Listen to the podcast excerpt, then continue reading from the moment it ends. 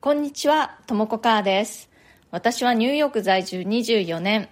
普段はニューヨーク発祥の某大手ファッションブランドでテキスタイル部門のデザインディレクターとしてフルタイムで働きつつ、パーソナルスタイルコーチといって個人の方が自分らしいファッションスタイルを見つけるのをサポートするお仕事もしております。このチャンネルニューヨーク人生劇場では人種のるつぼ何でもありのニューヨークで私が働いて暮らして経験したことや日々の生活の中であったちょっと面白いことや気づきなどについてお伝えしていきますニューヨークの自由でポジティブな空気感を感じてもらってちょっと元気になったりちょっと気が楽になったりするような放送にしていきたいと思ってやっておりますそれでは今日もよろしくお願いします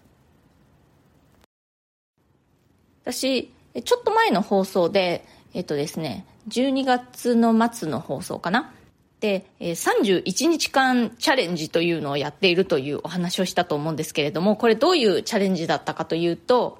31 day フレッシュスタートという31日間で終了するセルフアウェアネスを高めるためのポッドキャスト、そういうのを発見しまして、それをですね、毎日一つずつ聞いていって31日間で終了するというま、そういうプログラムなんですね。それを毎日聞くというチャレンジ。チャレンジっていうほどね、本当に難しくなくて全然。1回の、1回1回の放送っていうのは10分以下ぐらいなんですね。まあ7、8分のことが多いかな。それを毎朝一つずつ聞いていって31間、1日間で終了するというものをやって、えー、この間、それがちょうど終了したんですけれども、それの31日目、最後の回のお話が、すごく心に残りまして、まあ、最後の回だったからっていうのもあるかもしれないんですけれども、まあ、それ以上にね、私にとってはちょっとハッとするような内容だったんですね。それどういう内容だったかというと、自分で自分をお祝いしてあげようっていう感じの内容だったんです。で、まあ、その31日チャレンジが終わるので、終わったことをお祝いしてくださいね、みたいな内容だったんですけれども、それでそのお祝いっていうのはね、何もそんなに特別なことじゃなくてもいいと。まあ、あの、食事に出かけたりっていう、いわゆる、こう、お祝いみたいな感じのことでもいいですし、そこまでしなくても、ちょっとね、あの、自分のために散歩に出かける。あとは、もう部屋の中で踊るとかでもいいっていうお話でした。とにかくね、大切なのは、自分よくやったって自分でちゃんと認識してあげることだっていうことなんですね。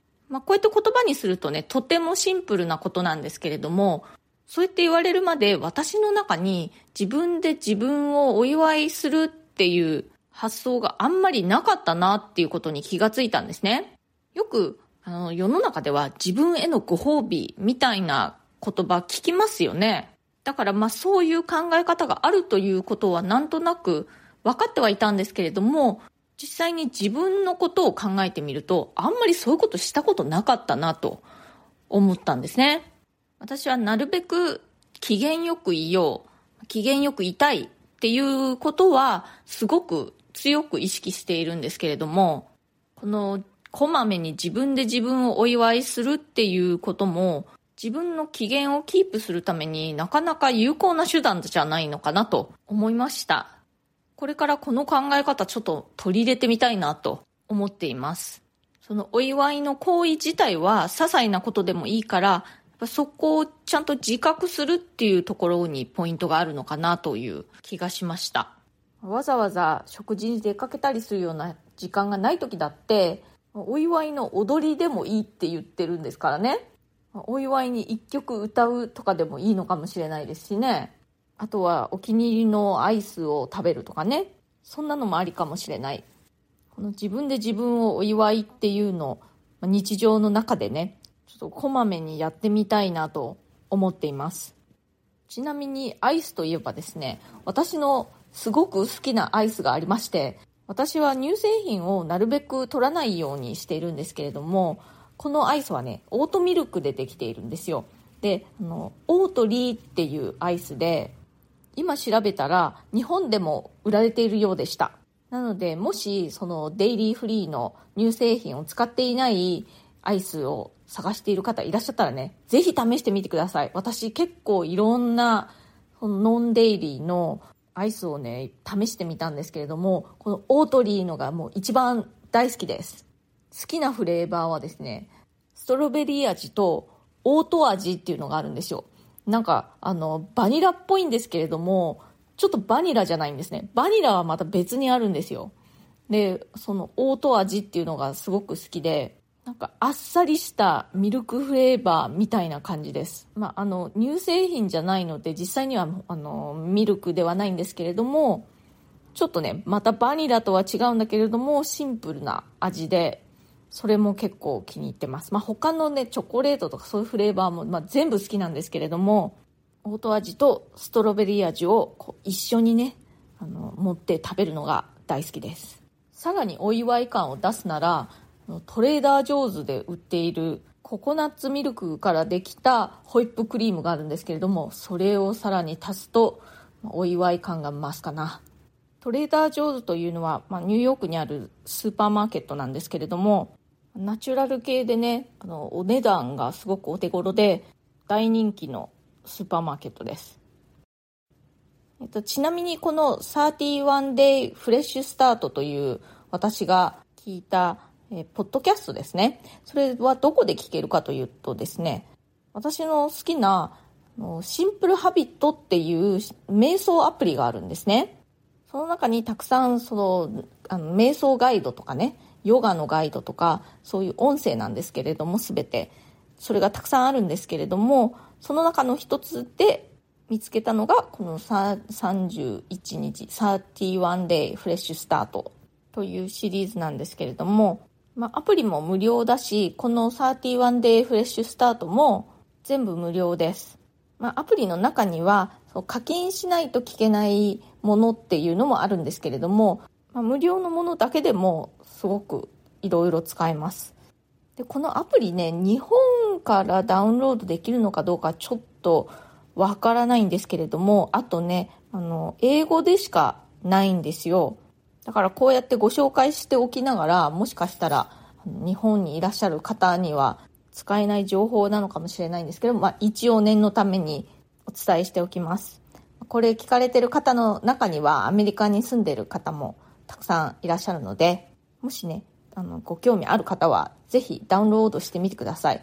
シンプルハビットっていうアプリです。はい、今日もいただいてるコメントご紹介しますね。家事にもテレワークにも便利なカジュアルベースのおしゃれのコツという回にコメントくださいました。えデコボコさん、えー、ヤンマのお洋服、私も愛用しています。あのストライプに惚れてスカートとパンツを購入しました。買ったばかりの頃はナチュラルな感じで着ていたのでしっくりこなくて出番がありませんでした。が最近はとも子さんのようにきれいめなものと合わせて見ています。そうすると自分にとってもしっくりきてヘビロテ中です。ということでありがとうございます。ヤンマのお洋服が好きな方がここにもいらっしゃったかと思って嬉しいですね。実は今もヤンマのストライプのパンツに上はあのフディスウェットシャツ？これもね、またあの柄物のスウェットシャツを着ていて、これがね、でもすごく合うんですよね。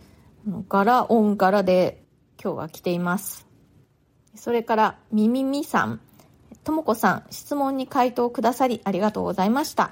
新しさに自分が見慣れる必要があるというコメントにドキッとしました。テレワークで人に会わないからと手を抜かず、試行錯誤しながらいろいろ工夫してみます。ヤンマのご紹介もありがとうございます。コットン大好きなのでチェックしてみます。おしゃれやキャリア、ニューヨークのお話、これからも楽しみにしています。ということで、みみみさん、ありがとうございます。そうなんですよね。その、新しいファッションにチャレンジした時に、う、やっぱりこれ、なんか私らしくないと思って、あの、そ、そそくさと却下してしまったりすることはあるかと思うんですけれども、本当に似合ってってないのではなくて単に見慣れてないだけっていうこともあるよっていうお話をちょっとしたんですよね。やっぱりね、おしゃれは試行錯誤してなんぼみたいなところがあるので、ぜひいろいろね、あの試してみてください。えっと、それから、えー、アメリカ人から学んだ話しながら考える会話術にえー、コメントくださいました。つーつーさん。ともこさん、いつも楽しく拝聴させていただいています。私も黙って考えるタイプなので、海外とのテレコン時に通信が切れたと思われ、しょっちゅう、こっちの声聞こえてる？と言われています。これからは思考の途中でも言語化して声に出すようにしてみようと思います。今後の放送も楽しみにしています。ということで、ツーツーさんありがとうございます。そうなんですよね。本当私もじっくり考えてから話すタイプなので、まあ、それはそれでいいこともあると思うんですけれども、やっぱり、あの、会話の中ではね、ちょっとシーンとしてしまったりすると、ちょっと何を考えているのかわからない人になってしまう可能性があるな、ということで、考え中なら考え中だということを言葉に出して相手に伝えるようにするようにしています。今日はこの辺で終わりにしたいと思います。今日は日常の中で何か成し遂げたことがあった時そんなに大きなことでもなくてもいいので何かをやり終えた時とかねこまめな感じにそれを自分で自分をお祝いしてあげるということをやってみようかなと。そんなお話をさせていただきました。今日の放送が気に入ってくださったらそれから私の話をまた聞いてみてもいいなと思ってくださったらぜひチャンネルのフォローもよろしくお願いします。それから質問やリクエスト、相談なども随時受け付けていますので、私に何か聞いてみたいなと思った方は、ぜひあのコメント欄からか、私のプロフィールのところに質問できるリンクというのを貼っていますので、どちらからでも OK ですので、気軽に送ってください。ニューヨークのことやファッションのこと、キャリアのこと、キャリアチェンジのこと、